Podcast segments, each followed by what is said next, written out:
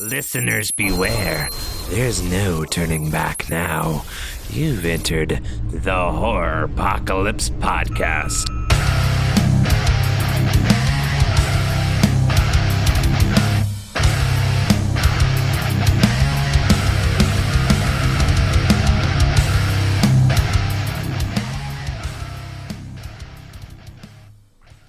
Hey, what's up, everybody? Welcome to a new five minute review, new on Shudder. This episode, we're going to be talking about 1983's Mausoleum. I was actually really excited when I saw this one pop up because it's been a very long time since I've seen it. Uh, it's a great movie, in my opinion. Um, it, taken for what it is. uh, I forgot just how much this felt like a made for TV movie as I was watching it. Um, it has a very made for TV style intro, and if it wasn't for all the sex, nudity, and gore, uh, I would definitely think this was uh, an ABC thriller Thursday movie or something from 1985. Um, basic plot on this one is we have a, a girl, uh, Susie, and she is. Uh, 10 years old, her mother's dead. We kind of pick up right at the funeral where they're burying the mother and uh, her aunt Cora is telling her that she needs to come live with her now. Susie, of course, does not want to do this. She's heartbroken. She loves her mother, and she runs off into the uh, the the cemetery and comes across a mausoleum. First, a little one, and we're like, all right, well, I, I guess we'll go with that one. Maybe there's more underground. and then, of course, she goes to this much larger one with the green lights glowing and the dry ice outside and the rats and everything. And she goes inside, lots of green and purple lights, very jokerish on the inside. And uh, once in there, uh, the gardener or the caretaker for the cemetery comes running in after her to see if she's okay and he's like you need to come with me and goes to grab her and the shadow on the wall appears and does this typical nosferatu style uh, hand grip motion and the guy begins to, to hyperventilate and has it looks like he's having a heart attack and runs out of the mausoleum and goes to run away and as he's running away uh, his head explodes, and that's our first bit of gore. And, and in some some ed- versions of this movie, they edit that out. They cut it just before his head explodes. Uh, this particular version I saw today on Shudder, by the way, is the unedited version. His head just boom pops right open. It's fucking fantastic. It's great, gore, brains everywhere.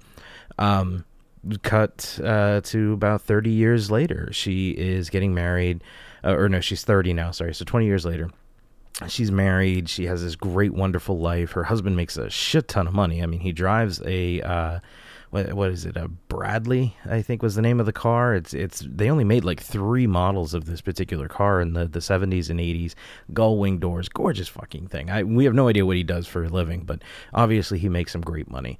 Um, the gardener's got a crush on uh, susie and there's something that, that comes up with him later on but she begins to uh, manifest this this demon. She's starting to uh, realize she has these powers when the demon starts taking over, and the uh, in that night, her and her husband go out to to go dancing and have a good night uh, out in the town, and have a few drinks and, and just kind of relax and they bump into this this drunk guy who's ogling her and checking her out and so badly that his uh, girlfriend who i think maybe a little hotter than Bobbie Bresee, um, takes off and leaves him there. And poor grizzly adams has to you know he's stumbling out of the club bumps into her and there's almost this fight that happens between uh, susie's husband uh, oliver and um, Grizzly Adams here. I forget the character's name. I think he's just drunk guy number two or something.